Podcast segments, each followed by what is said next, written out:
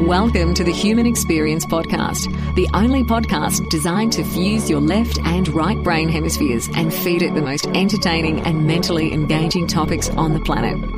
As we approach our ascent, please make sure your frontal, temporal and occipital lobes are in their full upright position. As you take your seat of consciousness, relax your senses and allow us to take you on a journey. We are the Intimate Strangers. Thank you for listening.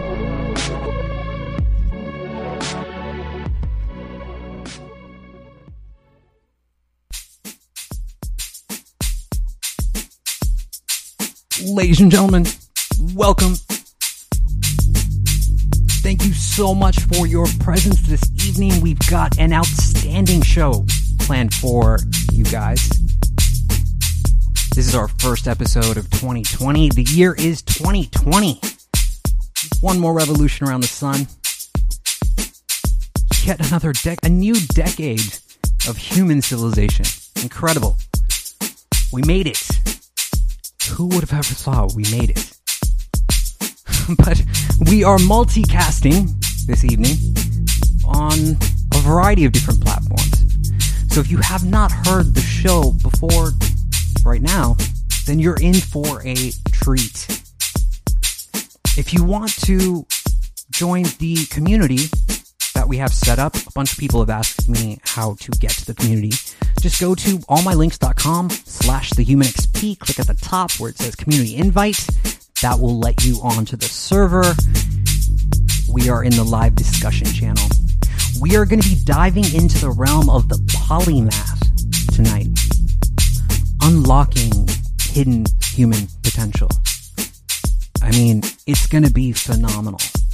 So whether you're here with us live right now, or if you're listening to the podcast version of this, thank you so much for your presence. It's sincerely appreciated. Either way, sit back, grab a drink, enjoy this conversation.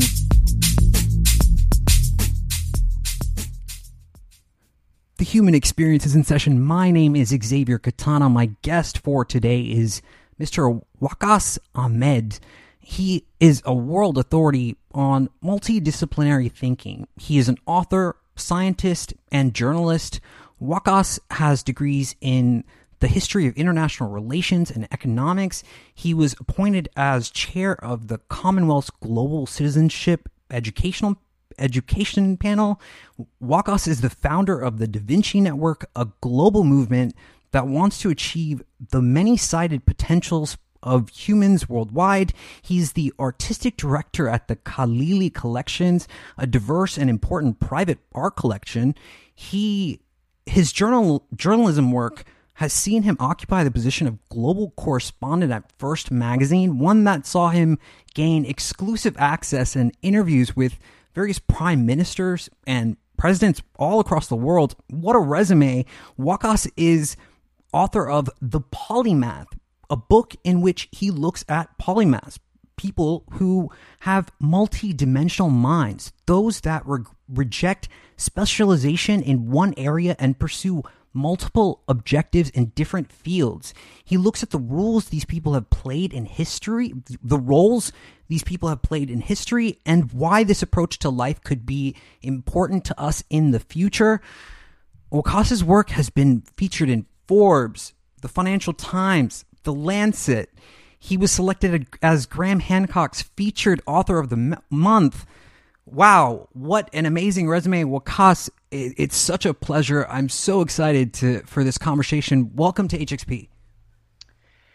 Xavier, thank you so much for having me today. I'm especially um, uh, at the beginning of the new decade, um, where we all ought to be thinking a lot more about um, human potential in general, but our own human potential in particular. And uh, that human potential, we've uh, historically been told, ought to be one-dimensional, but um, today hopefully we'll get into a bit more about um, how and why human potential, every individual has a many-sided potential, one that can be untapped through a very particular system, very particular approach to life, a very particular mindset. So thank you very much for having me on this uh, prestigious show. Yes, sir. I mean, I, I really appreciate your presence. I know it's a bit late for you where you are in, in London, I believe, in the U K. Yep. And um, you know, I, I, I, let's let's dig in. Let's. Uh, this is your first book, correct?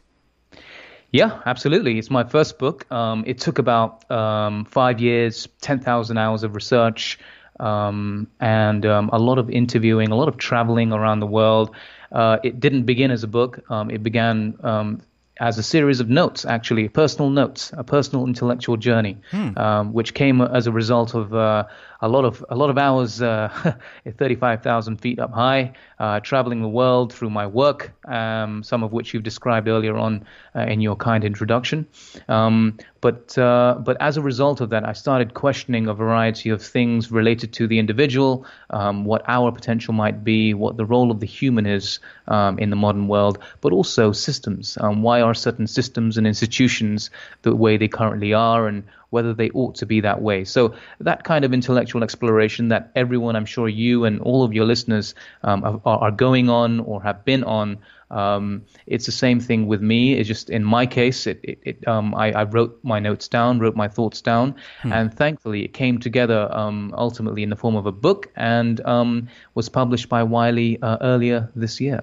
Yeah, I mean, congratulations. And yes, that is the essence of everything that we do on this show, is explore that that untapped human potential. I think that is yeah. kind of the tenet of everything we do here. So, you know, I, I almost think I made a joke about this in, before in the in the pre-conversation before we started. And I, I said, yeah. you know, are you a are you a polymath? You know, but let's why, what is a polymath?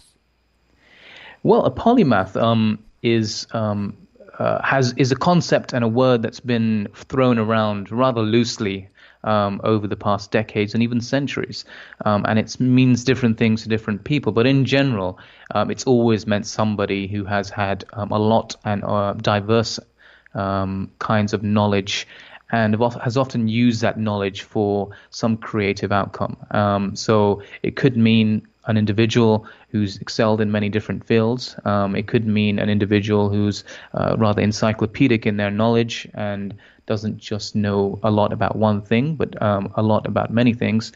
Uh, the way I describe it, however, is um, is through its core competency that every polymath Um, has and mm. ought to have. Mm-hmm. And that is through the competency of versatility, uh, the ability to to uh, move seamlessly between different fields and disciplines. And the way that usually manifests uh, is uh, that individual, uh, as a result, excelling at various seemingly unrelated fields. And I say seemingly because uh, if you speak to a polymath, they will often see connections between those fields, and I'm sure we'll talk about that in due course.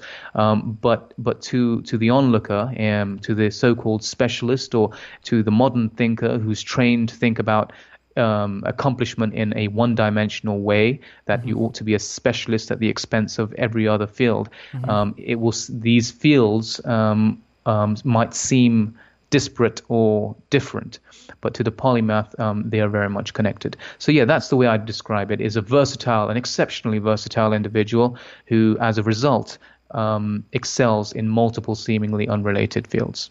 Hmm. Okay. I mean, the cover of the book, which people can see now, uh, you know, it's it's it features Da Vinci, and Da Vinci seems to be the core sort of tenet of tenet of what you know you s- sort of surround your your research by. You mm. founded the Da Vinci Network, so you mm. know, why Da Vinci? Well, Da Vinci is is the uh, given what I've uh, explained by way of definition of a polymath uh, just now.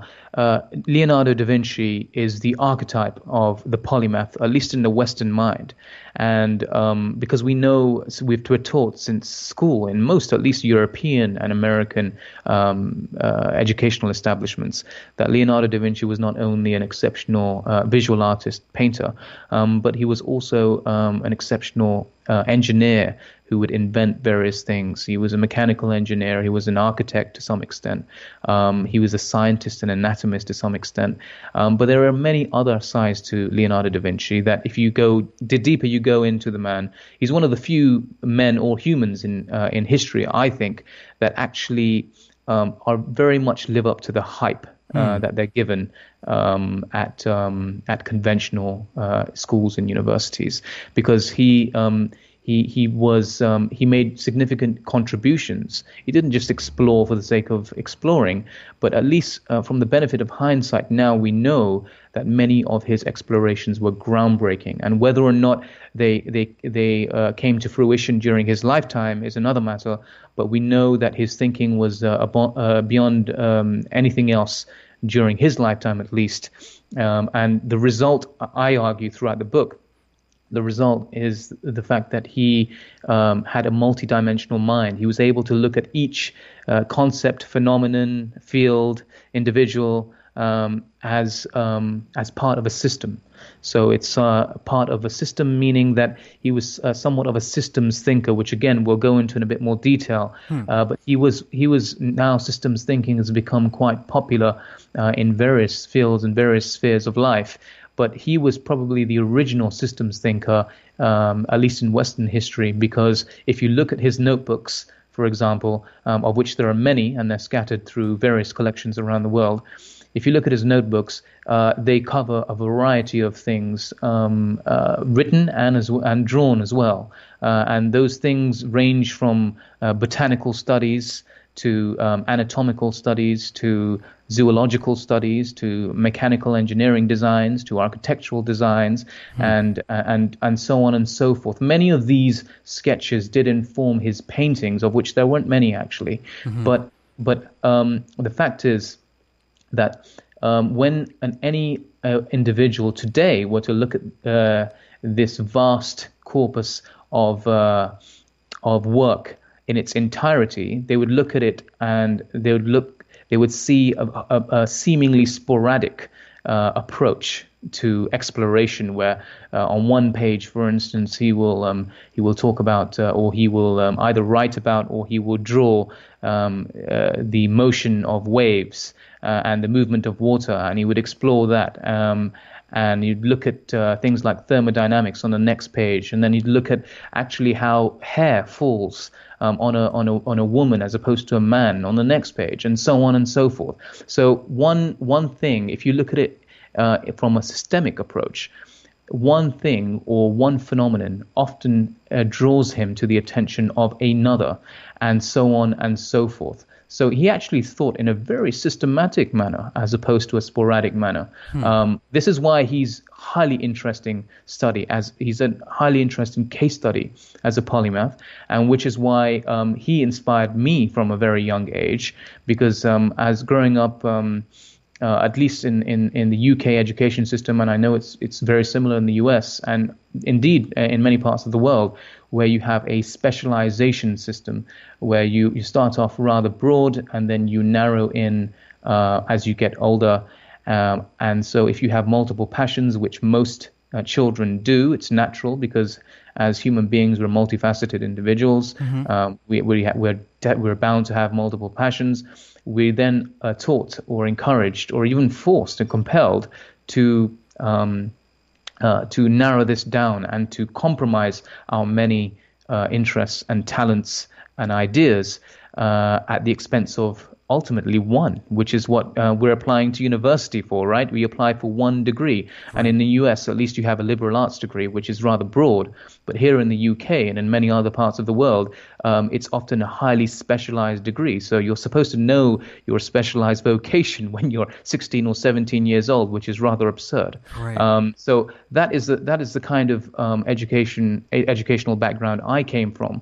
So when I saw historical figures like Leonardo da Vinci um, excelling in so many other fields, Um, um, in addition to the artwork that we know him for, um, that I found that highly inspiring. And ever since then, it's uh, the concept of the polymath has been rather intriguing for me. So now when you look at the book, um, uh, over these five years, I've explored examples of uh, such individuals, male and female, from different type, different parts of the world, uh, as well as from different periods in human history.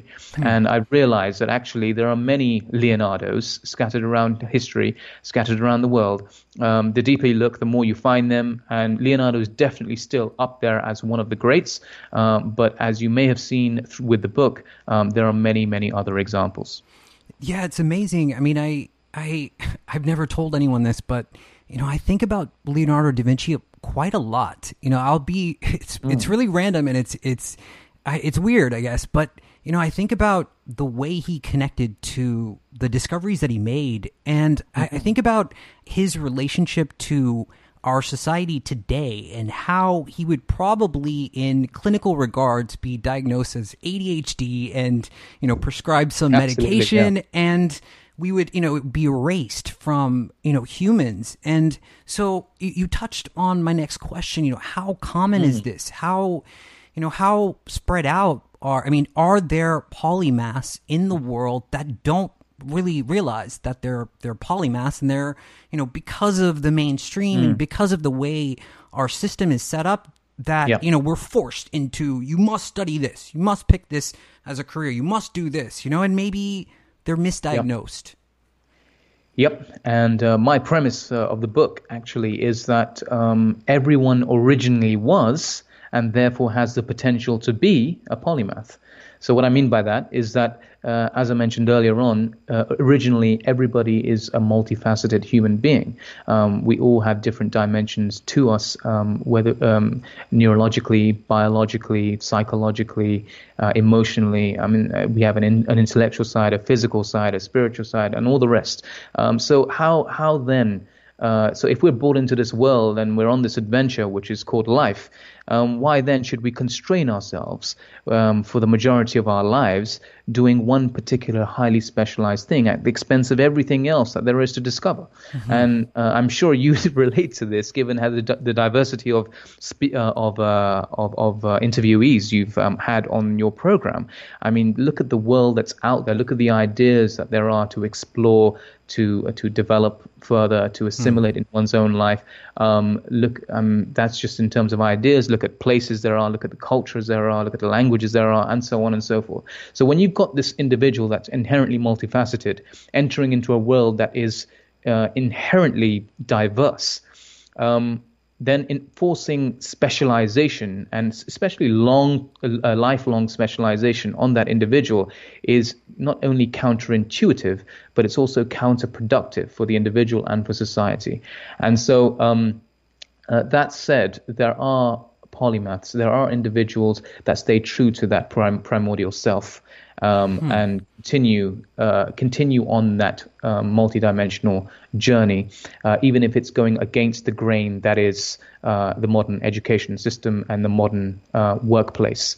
And um, uh, I've I've I've um, I've been trying to dig them out Um, Uh, through my research, and it's been difficult because actually there are many latent polymaths who who who kind of live this life or have this approach, but um, are often not afraid but reluctant to kind of uh, wear that on their sleeve, so to speak, because it's not seen favorably by many people, right? So you have. Um, Uh, let's just say you had a you had a job as, I don't know, a banker or a taxi driver or um, as a janitor or whatever it might be, whatever your job might be. Right. And that job then actually um, serves to uh, ultimately define you as an individual. It's an, unfor- an unfortunate reality of human social affairs. Once you have uh, once you go through um, that system of of kind of uh, finding your place, your profession becomes your identity.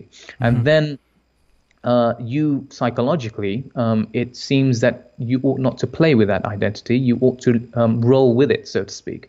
And so when you're um, when you try something different, Uh, or you do some, or you engage in a different project, or um, or change your line of work, that is often seen uh, reluctantly, uh, hmm. skeptically, sometimes cynically by uh, your peers, by those around you, because they're not used to doing that. Uh, it's not the norm for them. So that when they look at you doing that, they'll look um, sometimes deridingly uh, at you um, for kind of spreading yourself too thin, or uh, doing something you don't know much about, and and, and so on. So this this kind of exploration of uh, another field or of multiple fields is not something that is encouraged. So with that in mind, going back to your question, when um, uh, individuals uh, uh, attend my talks or have read my book, um, I've had a lot of people get in touch with me and say, or come and speak to me after a talk and say, hey, man, thank you so much. Finally, I can come out. And I say, okay, coming out, really? And he said, and they say, yeah, I mean, we never knew what we were. Um, we, we always lived this kind of life or had this approach or had this desire um, to, to live life in a particular way. Um, we were always inclined a particular way, but we've never had the validation. We've always had uh, been been met with cynicism or skepticism. Mm. Um, and so, so for me, um, I'm glad to have, after having written a book and spoken at various places, um, I'm glad that actually people are coming forward and saying, you know what, this is not only something to be, uh, you know, something to keep on the side uh, just to fulfill your own personal fancy. No, this is something that actually has a tremendous value to society. Uh, and so we ought to wear this pride, uh, proudly. And so, Uh, one of the that's the reason that one of the main um, thesis of the book actually uh, you you you may have noticed that um, the actually about a third of the book focuses on history, hmm. and the reason that's the case is that it is to show and giving various examples from different points in history and different cultures, um, um, is to show that actually polymaths have been the most influential individuals in human history. That's now, that my next, sounds like a, that's yeah, my sorry. next question. I, I, I apologize to pause you. I mean, you're like a segue artist as well, you know? So, okay. Okay. So let's, let's talk about that. Let's talk about uh, Homo sapiens and, and history, because this is, as you yes. said, this is uh, a big part of, of the book and what you cover. Yeah. And, you know, you talk about, you talk about how polymaths were mm-hmm. co- quite essential in regards to the survival of the human species. And mm-hmm. I, I find this absolutely fascinating. So please, please continue. Mm. Yeah, this is, this is, um, this is one of the, this is the, the big, bold thesis of the book, if there was one. And that is that, um, if we knew, if today, um, in this special, highly hyper-specialized world, if we knew that polymaths were the most influential actors in human history, would we foster um, the production or the encouragement of polymaths in our, through our education system and through our workplaces, or would we continue to thwart it as we currently do? Right. So this is why it's very important to understand that throughout human history, those that we would now call polymaths um, have had um, the greatest influence in different spheres of life. So let's uh, uh, take, for example, um, in the sciences. So in the sci- in the history of science, um, or even in the history of philosophy, if you look at the main thinkers Um, that you would conventionally regard as uh, those that have made major contributions, that have transformed our understanding of that particular science or of science and philosophy in general, you would, if you dig deeper into their lives, you will realize that they had tremendously diverse backgrounds, intellectually, professionally, culturally, and so on. And many of them, you might say, if it was uh, an exceptional case, you might think it's an exception. But from my research, it seems to be the rule that those people, like, for example, Nicolaus Copernicus, we know, all know about his uh, transformational uh, heliocentric theory mm-hmm. uh, in astronomy. Mm-hmm. Now, uh, if we're to, if we're to look at it from the perspective of a twenty-first century scientific or academic perspective, then we would assume that Copernicus would have spent a tremendous amount of time in the lab, focusing on mathematics, perhaps physics, astrophysics, or cosmology, and would have focused on that for the majority of his life before ultimately coming to his big grand breakthrough. Hmm. Um, the, the, the, the reality is almost the exact opposite. The reality is that he actually had an incredibly diverse background prior to um, to making that breakthrough in astronomy. Uh, he, many people don't know this, but he had a background in economics. He was also an artist. He had a background in the law as well. Uh, he had a background in poetry as well, and actually a variety of other things before he went on to focus his efforts on understanding cosmology and therefore uh, making his grand breakthrough. That's just one example, but there are many, many others. And actually going it's a, a good idea to lead on from that hmm. is a more recent study done. Um, uh, I say recent, but it was kind of dur- it was a, rec- uh, a study done of Nobel Prize winning scientists. Okay. Um, that was done over the over the past. Uh, covering the past century of the twentieth century, and looking at actually, again, looking at this assumption as to whether uh, Nobel Prize winning scientists, those those whom we would assume uh, to be ultra specialists in their field and assumed to be eating, sleeping, drinking their micro specialism, um, were actually the opposite. Uh, the vast majority of them, in fact, I think nearly all of them um, are known to have at least one unrelated hobby. Uh, a variety of them, uh, most of them had that hobby in the um, in the arts as opposed to the sciences. Some of them had those hobbies in or, or avocations in the, the humanities. The majority of them were much more likely to. So, for example, they were twenty-five times uh, uh, as likely as the average scientist to sing, dance, or act, mm-hmm. seventeen times as likely to be a visual artist, twelve times more likely to write poetry and literature, eight times more likely to do woodworking or some other craft, four times more likely to be a musician, and twice as likely to be a photographer. So wow. imagine imagine that. Uh, it, com- it completely throws the assumptions on their head that Um, that specialists, that those that we consider to be specialists, the most influential scientists in human history, or at least in recent human history, um, are actually more polymathic than than ultra specialists. So it's this um, these examples that I find fascinating, and the, um, this is just within the sciences. If you look in the history of leadership, for example, whether the leadership be in business or in politics, we'll look at some of the great leaders, or at least those, I mean, great is a rather subjective thing, isn't it? But um, at least those that are considered in conventional terms to be great leaders in um, in, in, in the likes of uh, business or politics. I mean, Winston Churchill um, is universally acclaimed, at least here, I, I shouldn't say universally acclaimed, but widely acclaimed, um, here at least in the U K and also worldwide, to be one of the great leaders of the twentieth century. Mm-hmm. Um, he he actually started off as a journalist, uh, as a soldier, and uh, then went on to be a historian.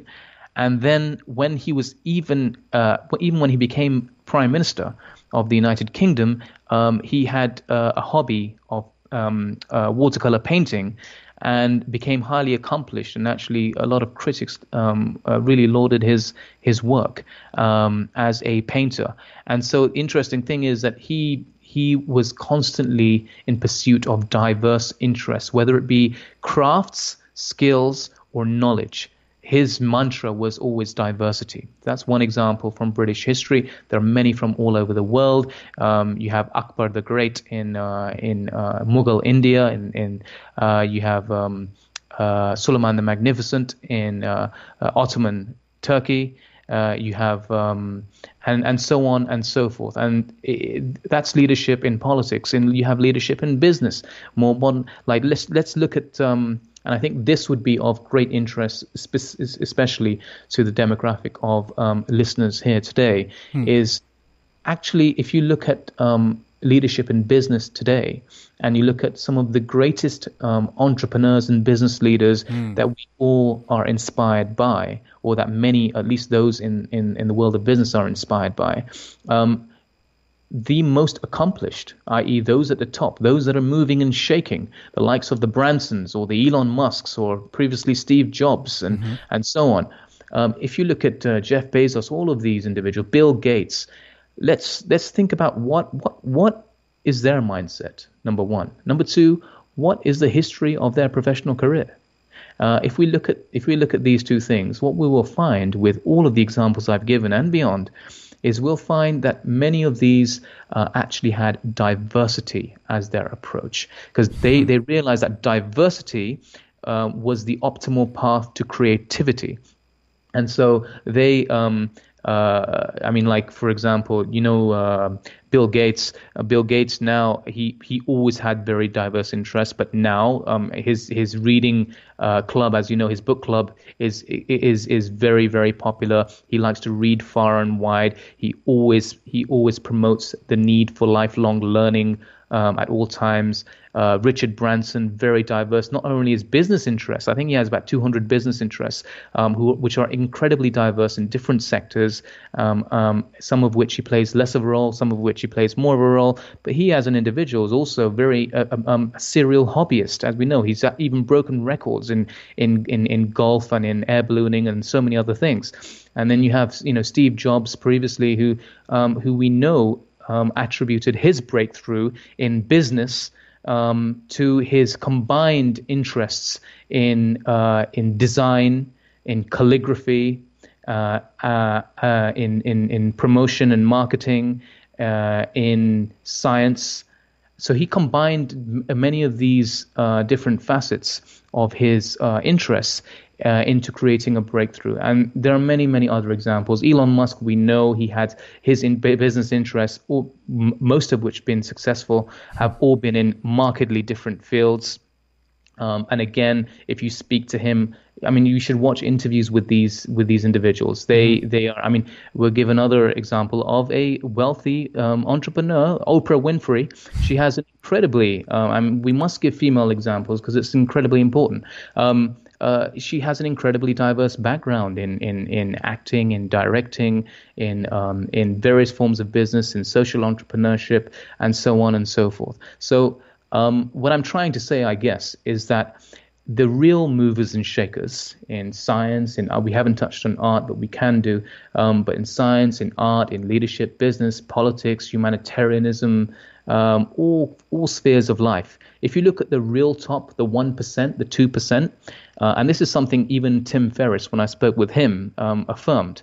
Um, he, as you know, he's interviewed some of the leaders in all kinds of fields. Sure. And he affirms exactly the same thing, that actually if you look at the one or two percent, um, whatever field it might be, uh, as we said, the, those one or two percent have incredibly diverse backgrounds, and they have a multidimensional approach to their so-called specialism, which is allowed for that breakthrough. So wow. that this is something that kind of this is a, a thread that um, that goes through the entire book.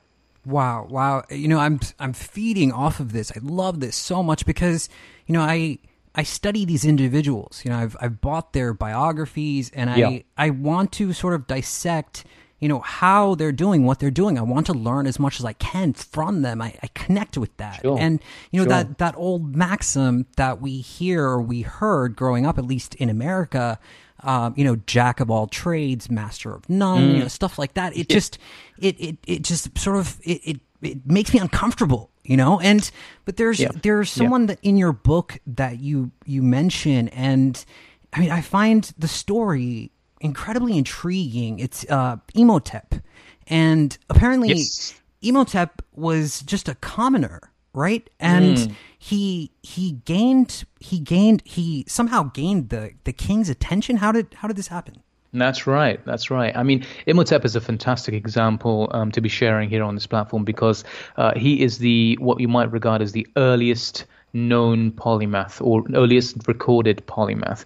Just because we know a lot uh, or relatively um, quite a lot about him, given the fact that he was from twenty, twenty-seventh century B C, which is a long time ago, and we have limited records then. But um, but he's a great example of a polymath because um, he's actually excelled in multiple fields during his time. As you as you correctly said, he rose from being a commoner, which is very highly uncommon during that time um, in pharaonic Egypt, um, where you had a highly elitist class or even caste, um, which uh, held on to power in many regards.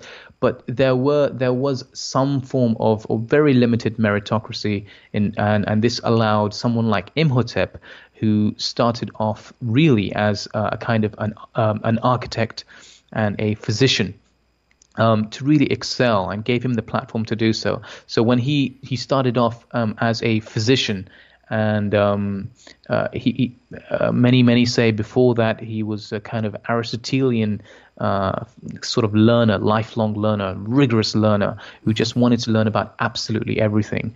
And um, he ultimately um, became a physician, a highly acclaimed and renowned physician at the time, caught the attention of King Joseph at the time.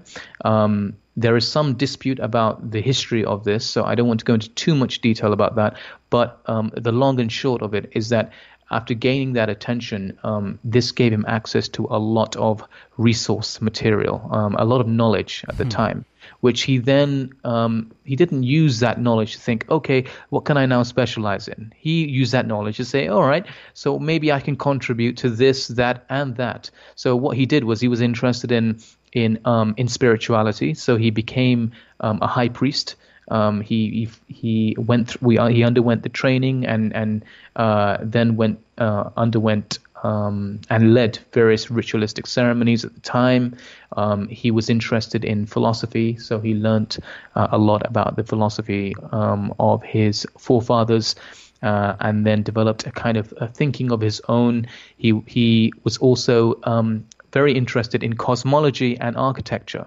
And back then, um, as you may know, speaking with Graham and the likes, um, uh, Uh, architecture and cosmology was pretty much seen as one field, um, because um, you had to celestial guidance guidance was incredibly important for the geometry um, when it mm-hmm. came to um, when it came to architectural design. Mm-hmm. So if you we know a lot about the pyramids, the grand the grand pyramids um, or the Grand Pyramid of Giza, for instance. Mm-hmm. But um, not far from there, you have the pyramids, uh, the step pyramids at Saqqara. And those step pyramids are known to have been designed by Imhotep himself. Wow! And um, so so uh, and then he also wrote a lot of poetry. Um, he became um, and because of this kind of multifarious accomplishment uh, at that time by a commoner, um, he was almost considered a sort of demigod at the time. How could somebody um, of human form accomplish so much coming from his background? So he is not only the first recorded polymath that we know of. Um, he's also, and we must remember this, he's from the African continent, and that should inspire many, and that should uh, provoke a lot of thought um, in a world today where we we live uh, where um, we often deride the accomplishments or, or the history of of Africa in general. So the first uh, recorded polymath was actually an African. Hmm. Wow. I mean, there's so much to unpack there. I don't even know where to start. And there's so much that I want to ask you that I have to reduce down into one question, right? So, sure. I mean, you know, it, it's it's amazing that it seems like, you know, history could have bypassed, you know, so many people. And in current times even, you know, we could be bypassing so many people by, mm. you know, this this sort of regard that we have towards learning and understanding things and mm-hmm. Uh, mm-hmm. the way big pharma is, you know, for example. Mm-hmm. Uh, you mentioned this a bit earlier, and I and I do want to bring this back up. It, do, I mean, mm. do you see it as Uh, a genetic thing? I mean, is there, you know, maybe a chromosome or, or something? Mm. I mean, do you see it split between men and and women equally? How mm. does that work? Good question. I think um, I think uh, there there just like any other attribute, um, cognitive attribute, personality attribute, um, uh, and um, an ability.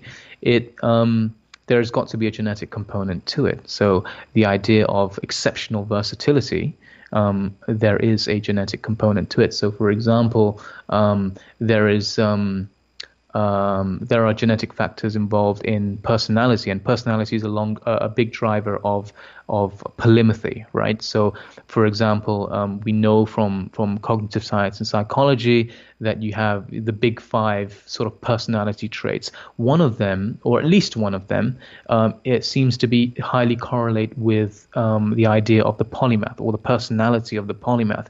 That one is openness.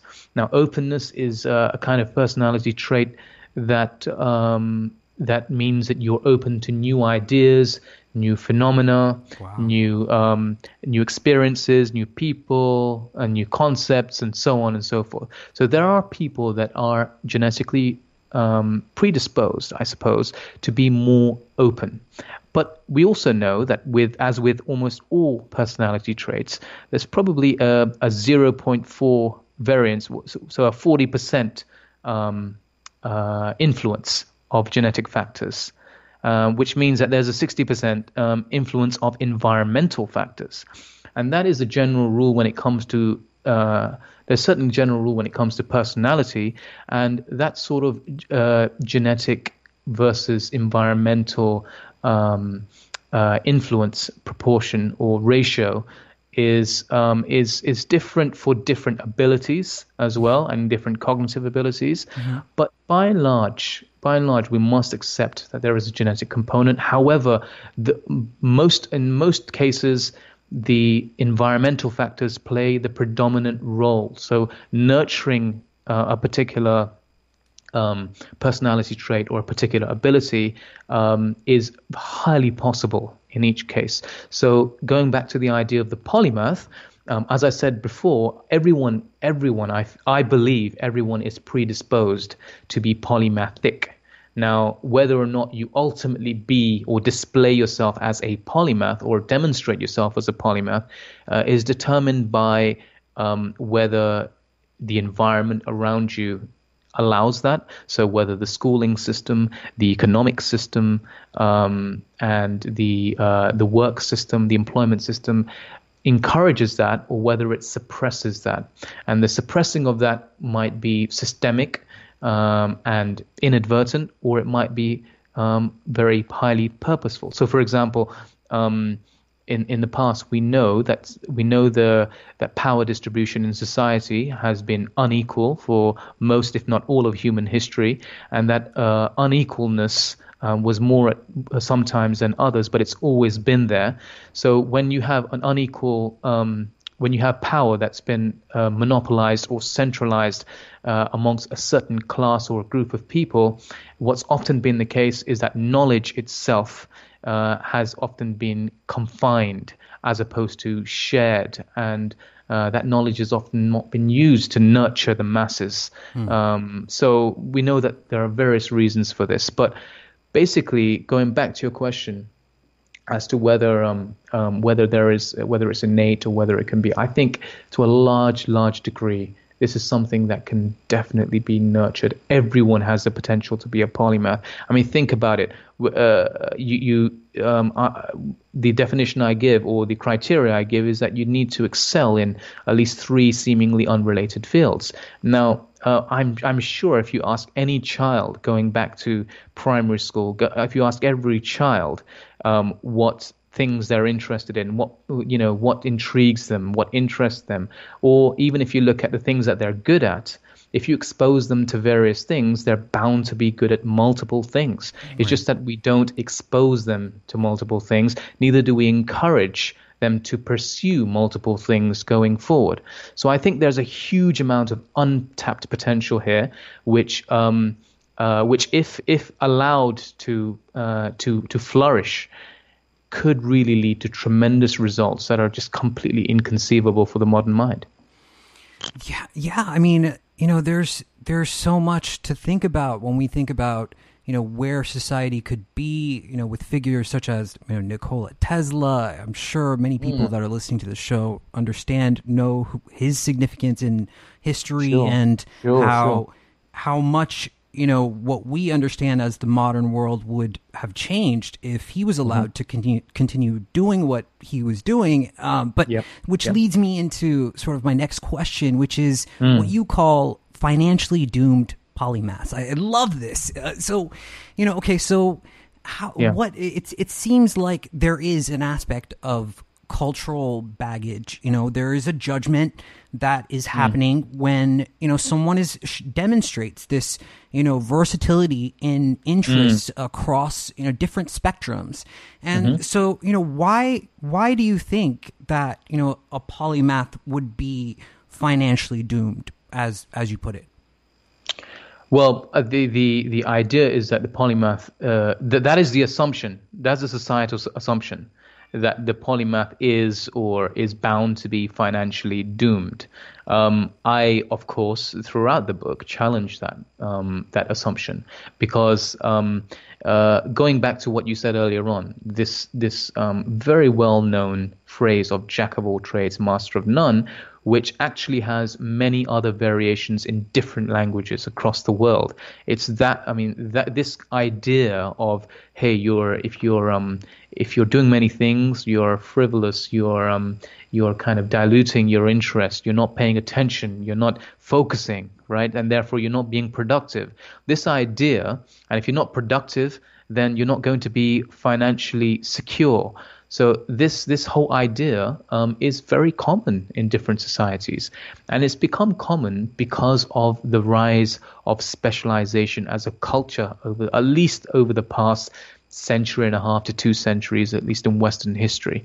And that's because um, it's a myth, ultimately, that's been propagated by um, by industrial capitalism as a system.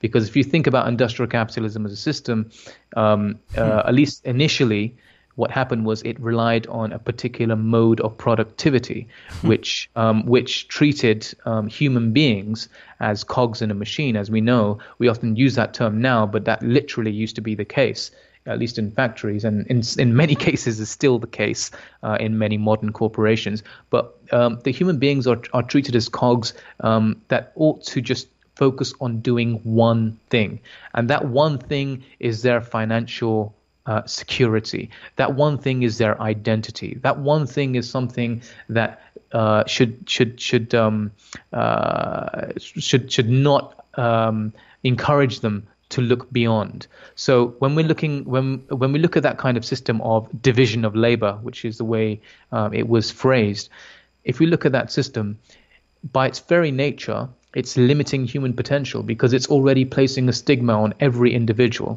and telling them that actually this is your function and this is your role in society. And once you're told that and once you're gaining your financial income from it, um, the more you progress or uh, the more you move forward in your career as time goes on, um, the more you put, you've kept that egg, all your eggs in that one basket, and the more difficult it is for you to diversify and to um, to break out of that box. So that system has been in place for a very long time, and the education system, the modern education system, is also um, based on a system that serves that um, industrial capitalist model.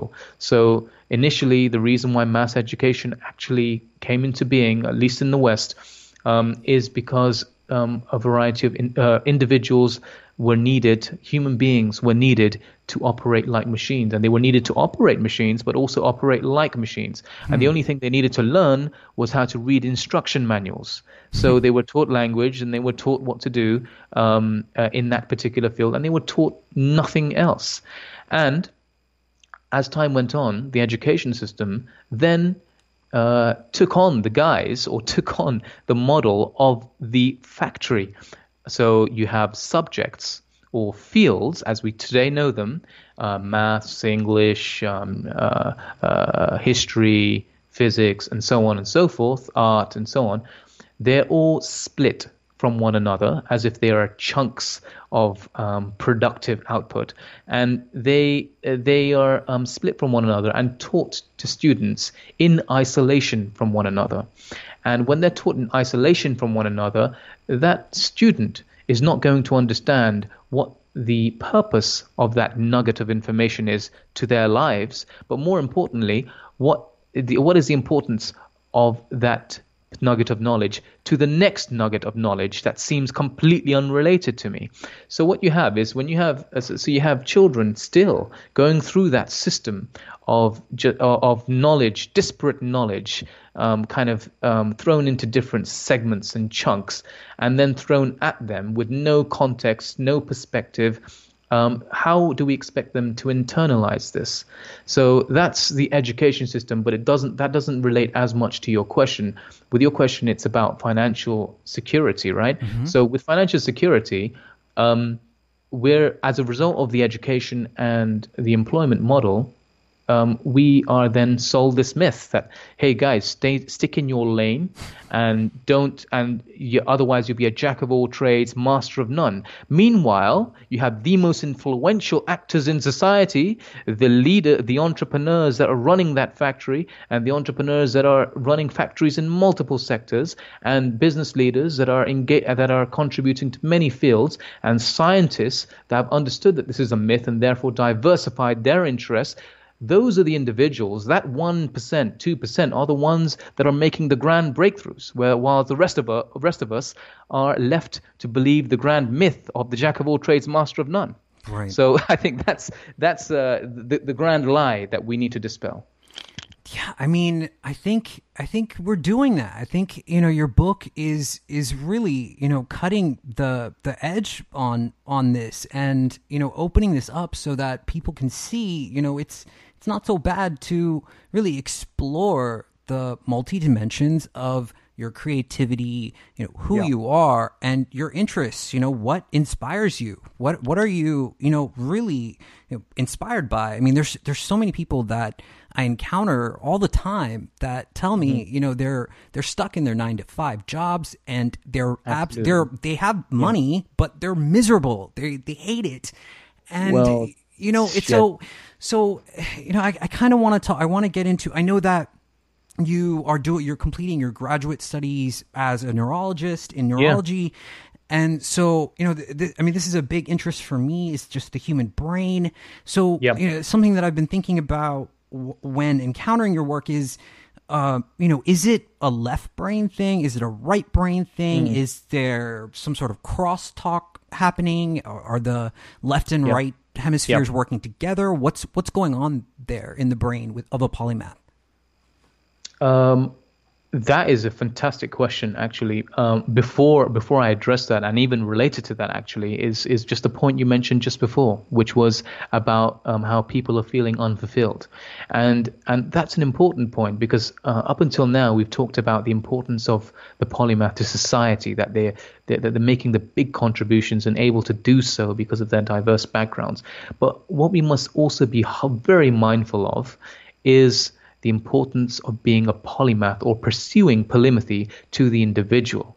And that's highly important because it speaks to the idea of self-actualization. And self-actualization is something that people that you're speaking of when you say that these people are making money but they're not feeling fulfilled, mm. it's because it's because they haven't reached that self-actualization mm. in the way that Maslow actually described, which many people forget actually. The way that it was originally described is that self-actualization is the point at which uh, the individual pursues and is able to be all they can be, right? So not one particular thing, not one specialism. No, just because you made a fantastic contribution in the sciences or the arts or in film or in whatever it might be, no. Um, you're still going to remain unfulfilled because there are many sides to you, and they all need to be expressed in one way or another, or at least many of them need to be expressed in one way or another. Hmm. So true self-actualization is when you're staying true to your primordial self, which is diverse, wow. right? So that that that that talks to the um the, the initial point you made, and then going moving forward to um the neurological uh, underpinnings uh, of polymathy. Now, this is highly interesting because there's still a lot of work being done in this area.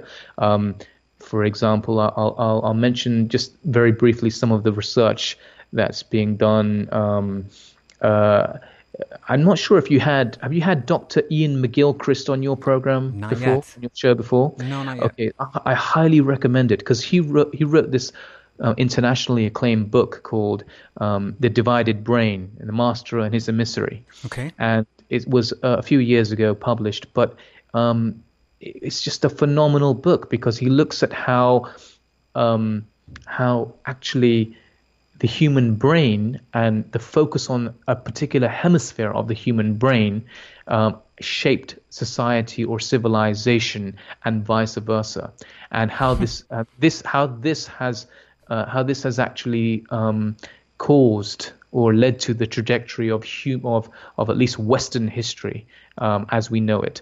And so this is very interesting because he himself is a psychiatrist and he's looking at it from that perspective. But he's also um, uh, he's also highly accomplished in the field of English literature uh, and other fields too. So it's not surprising that um, a polymathic mind like his um, would identify um, such an issue. And what he identifies really is that, firstly, Um, for optimal brain performance, where you can unleash the polymath within you, for optimal brain performance, you need an effective synchronicity between the right and left hemispheres. Wow. And and that is something we need to we need to work more on, trying to discover how to attain that, because it's um it's at times uh, and, and and and today what he argues is that, and just to, just just just to summarize um and paraphrase. Uh, today, we we live in a world that is has a high focus, or individuals or humans have a high focus on left brain thinking. And left brain thinking has resulted in phenomenal feats of technological advance and, and many other things. Um, but what that does also is that it, uh, um, left brain thinking also corresponds with the kind of philosophical worldview um, that we promote in society, and therefore what kind of systems and structures we build in societies. And right now they seem to be highly segmented, highly reductive, and lacking real perspective and holistic uh, analysis.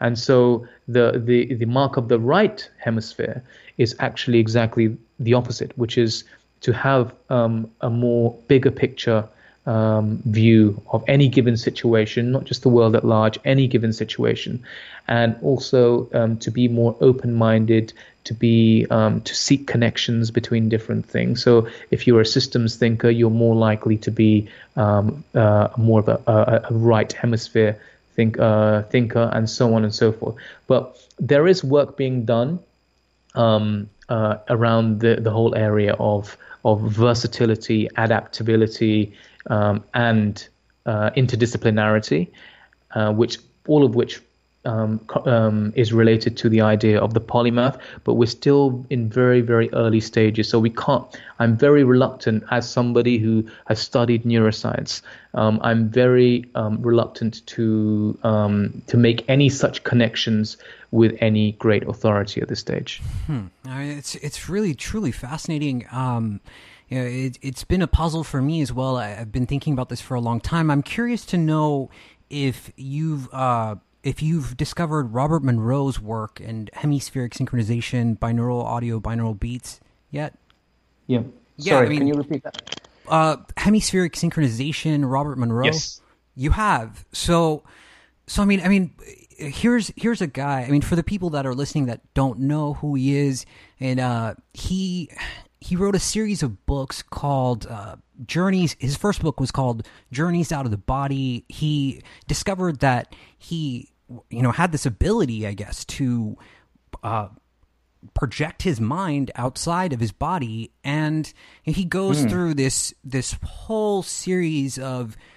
I mean, it's truly remarkable because he was able to describe this journey in the most objective way, whereas people, I think, tend to color things. He did, he purposefully, very, in a very calculated way, he did his best to remain objective. And through mm. these journeys, near the end uh, of the series, he is given this tool. Like, he is contacted by this higher intelligence, and he's given, you know, what he, he patented as Hemi-Sync, hemispheric synchronization. So, I mean, yep. Why don't you tell us what that is and, and how it works, please? Yeah. Um, c- if you don't mind, can you can you repeat the first part of your first part of your question, because I didn't get that. I okay. So so okay. So Hemi-Sync is just this this process of playing. You know, your yep. brain is. is picking up on these tonal vibrations in the air that, that vibrate your eardrums, yep. and it, it's pulling a frequency out of that. And it turns Absolutely. out if if you play, you know, uh, a frequency in one ear, like seven hertz in one ear, yes. and and another frequency like eleven hertz, your brain will automatically take the average of those two numbers. And when it yep. does that, your the left and right brain hemispheres in your in your head start to communicate. They start to talk to each other. Yep. So, yep.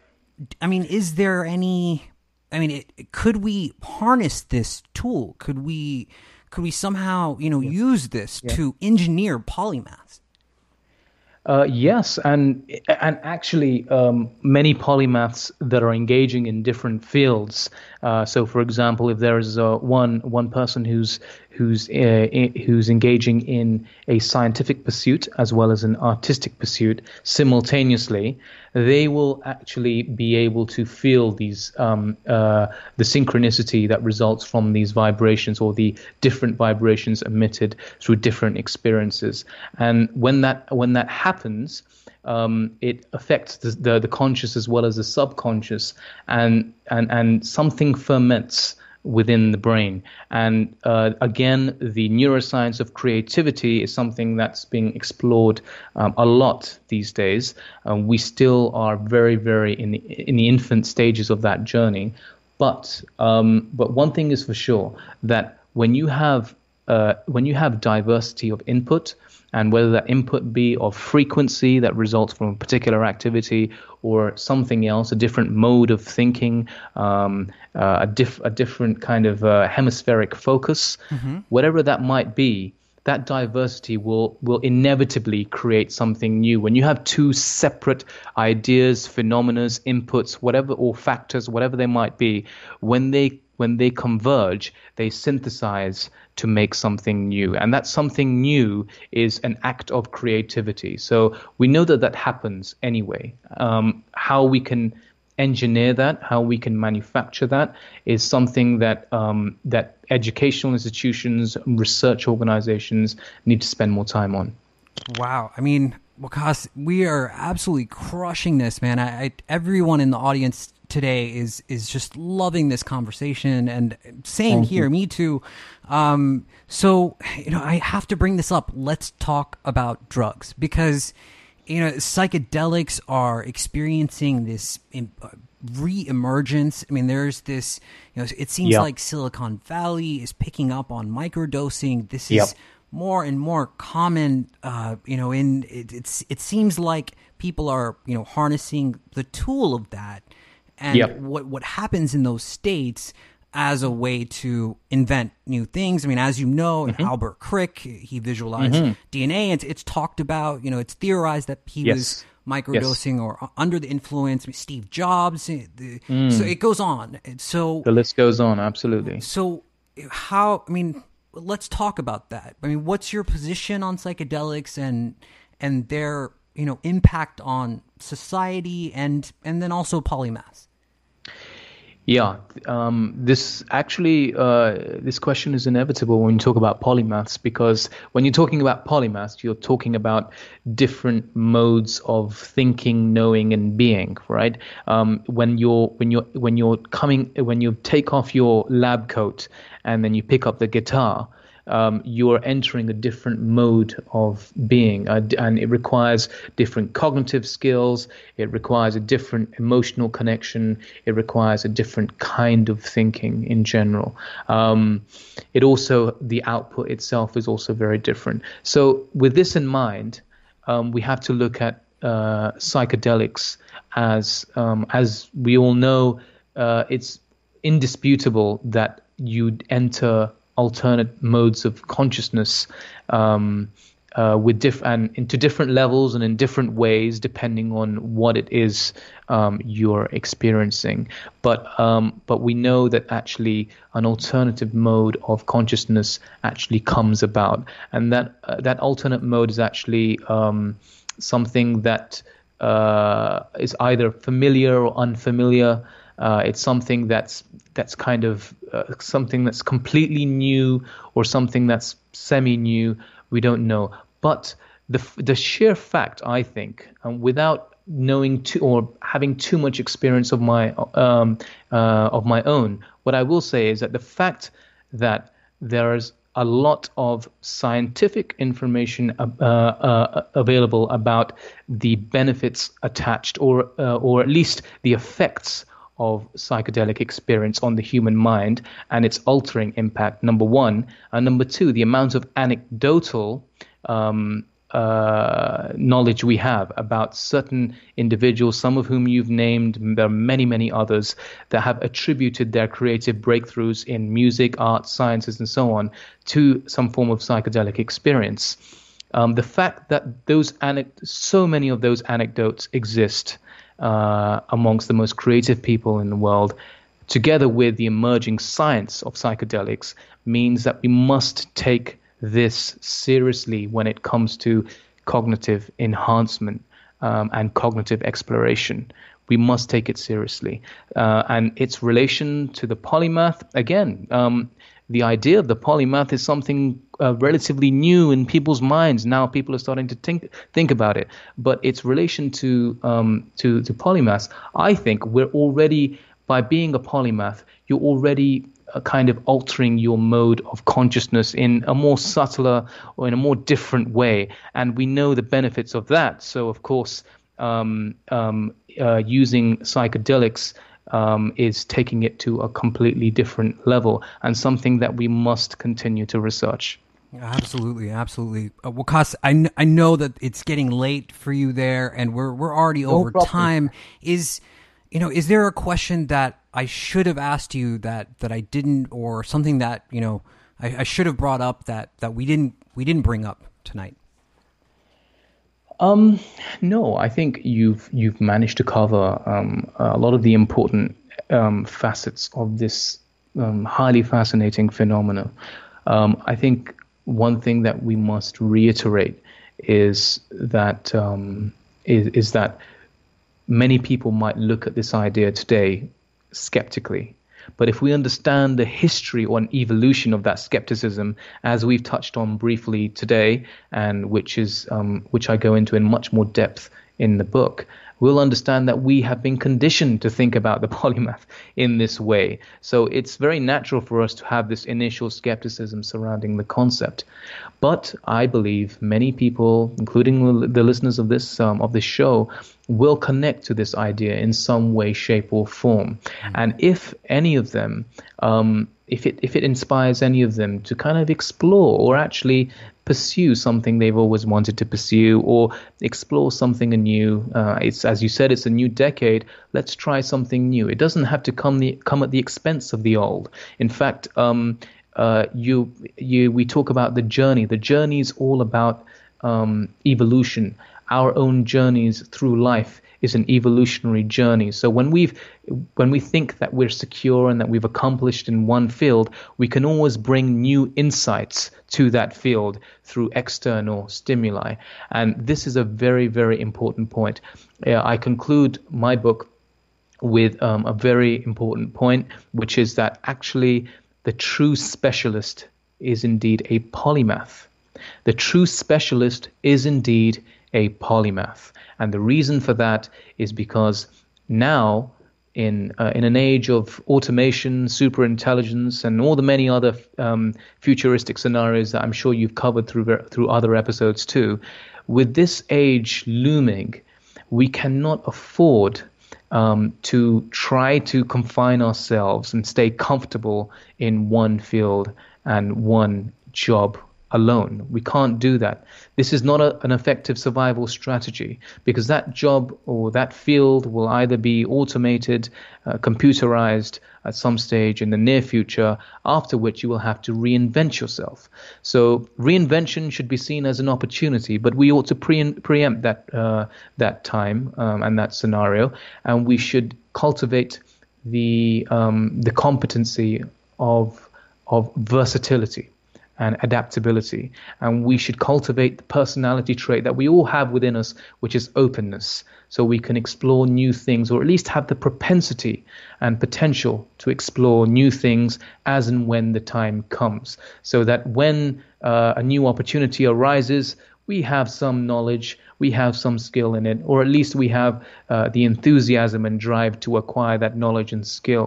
And um, and I think uh, we're talking about Sapiens, and um, uh, uh, Yuval Harari, who wrote the book *Sapiens*, uh, and he also wrote, um, as you know, the uh, um, *Homo Deus* and the twenty-first, uh, twenty-one lessons for the twenty-first century. Mm-hmm. Now, this is interesting because when he's often asked in interviews, and you may have acknowledged this, when he uh, when he's asked in interviews, what is the big core skill? What what what do we need to know? How do we need to equip ourselves from all your lessons that you that you learned from reading and writing about history in the future? Um, his his his common answer is reinvention. Reinvention is the most important skill to nurture.